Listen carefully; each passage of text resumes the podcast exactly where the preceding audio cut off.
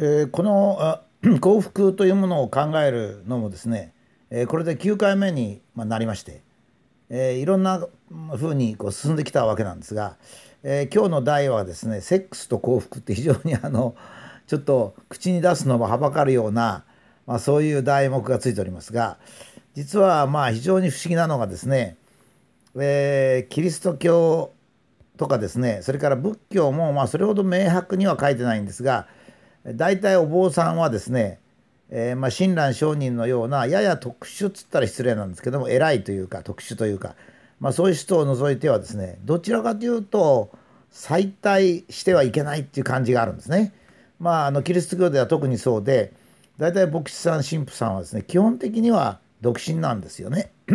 それななぜ独身かっていうとセックスが罪悪感を伴うからなんですね。でこのセックスが罪悪感を伴うということは非常に不思議なことなんですね。っていうのはあの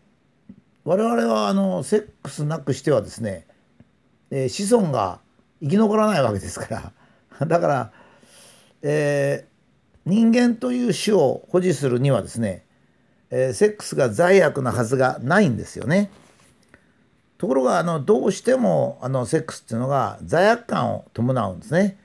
え男性は、えセックスした後に非常に強い罪悪感を感じますし女性は恥ずかしいという気持ちがですね、え常にまあつきまとうわけですね。何かこう隠れてやらなきゃいけないまあ実際そうなんですけど、えー、隠れて、えー、行為をしなきゃいけないというそれ隠れてしなきゃいけないんですからねだからやっぱりこれは、えー、罪の意識がある程度あるんですね。まあ、それは女性では恥ずかしいという心ですし、まあ、男性ではややどちらかというと、まあ、罪の意識っていうのがですね基本にあるんですね。じゃあなぜ 人間はあのセックスに対してえ罪の意識を持ち恥の意識とか罪の意識どっち言ってもいいんですけどそれを持ってですねそれで宗教なんかが再退を禁止したりしてるかと、まあ、いうことですね。これはまあ現代の生物学もしくはえー、考古学もしくは文化論、まあ、こういったものを全体として見るならばですね、えー、っと男性の性欲っていうのはもともとは猿ですからね我々は、えー、と男性オス側に性欲があるはずなんでその場合メスはですね通常着飾らないわけですね。まあ、どちらかというとオスの方が立派でメスはなんか目立たないわけですね。これはまあ生物共通なわけですね。ところが男性の脳が発達して本能が隠れていわば性欲に対して負の感情を持ちですね、えー、性欲自体が曲がってくるわけですね。ところが女性は子供を作んなきゃいけませんもんですからここでハッスルしてですね女性の方から男性を誘うセックス誘導型セックスに変わっていくわけですよね誘導型性欲にですね。そのために男性はどうしても罪悪感を伴いますしまあ、女性は知辱心があるということで、まあ、セックスが何か闇のものとして、まあ、存在するということになるんですね。まあ、社会的にはいろいろ離婚騒動だとかそれから赤線の問題とかですね、まあ、女性虐待の問題というのを生じますから、まあ、そういう点でもやや三角なわけですね。だから人間の人生でかなり深く考えなきゃいけないのが子供を作るためにつまり人間という種を連続させるために一番大切な性欲がですね、えー、罪悪感と伴っているということですね。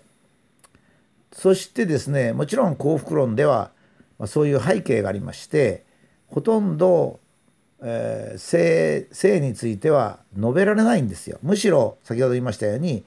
えー、人生の幸福と人間の幸福生き様というものを教える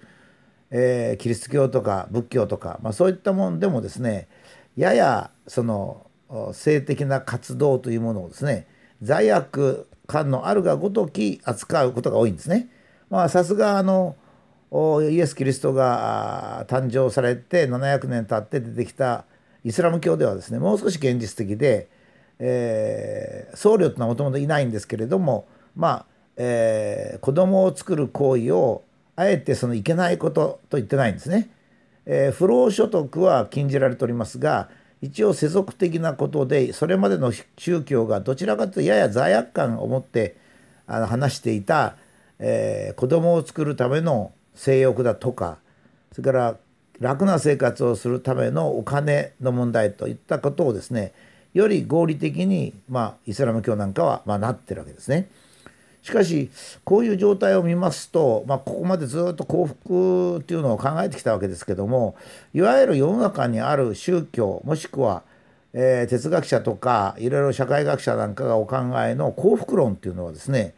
科学的に合理性を持っているかという点でちょっと疑問を感じざるを得ないわけですね。っていうのは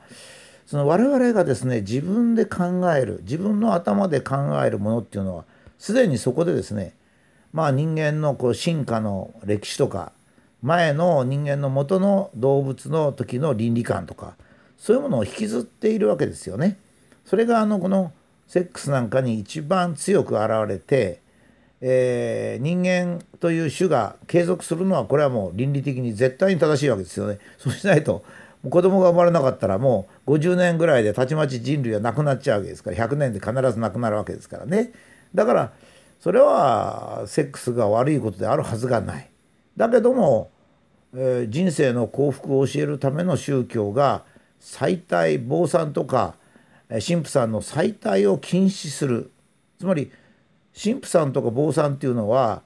えー、まあ宗教的なにいいことをやるいいことをやる人が、えー、人類は耐えてもいいんだということになるんで非常に大きく矛盾してるわけですね。でこれはあのたまたまですね今日あのあの引き合いに出した、まあ、セックスというものを取ればですねまあ、えー、おかしいなということになるんですが実は我々のですね、えー、感覚とか何がいいとか何が悪いとかですねそういうふうに言ってる中には、えー、全然我々が考えてるような、まあ、暇な人だけっていうか 生きることそのものの幸福ではなくてえー、暇な人だけの幸福つまりその生物的にはあまり関係のない幸福をですねただただ追求してそれが頭の中で考えるもんですから、えー、あるいはあセックスは非道徳的であるとかですねおそらくそういうことがいっぱいあると思うんですね。例えばあのお金を貯めるお金持ちになるのは非道徳的であると言われることもあるし他人を圧迫してはいけないという人もいるしですね。しかし動物というのはすべからく他の動物を圧迫してるわけですよね。だから、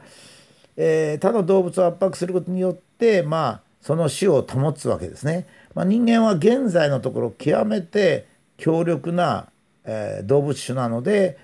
他の動物を保護しようとかですね。保護するっていう言葉自身がやや上から目線なんですけども自然を大切にしようとかそういう生意気なこと言ってるわけですがそれは人間という種が特別に強くてですねもうすでに現在どんなに人間と他の動植物を平等にしようと思ってもですねそうならないという満々たる自信がですね結局自然を大切にすることがいいことだとか、まあ、他の動物を保護するのがいいことだとか、えー、絶滅する絶滅しそうな動物を積極的に保護しなきゃいけないといったですねまあ、完全に上から目線の議論になってくるわけですね。その意味ではその我々がそのいろいろ考えてる幸福および幸福とは何かとまあいうことについてもですね、えー、その生物学的に我々が規定された範囲内でもがいているとかですね それから、えー、なんか非常にこう上から目線で、えー、悠々たる生活をしている生活に余裕があり暇がある人だけのですね特有の倫理観とかそういうものに依存している可能性があると思うんですね。またあのちょっと後でまた展開いたしますが実は幸福というのはですね人によって違うわけですね。この人によって違うっていうのは何かっていうと落ちこぼれた場合の安全策とも取れるんですよね。ですから、えー、まあこんなこと言いますと非常にあの武田は冷たいって言われるんですけども科学っていうのはですねこうとことんきちっと考えてそれにも負けない精神力とかですね自分の信念とかそういうのを持つということがまあ大切なわけですね。事実に切り込むにはどうしても胆力がま必要だと、まあ、こんなふうに思うんですね。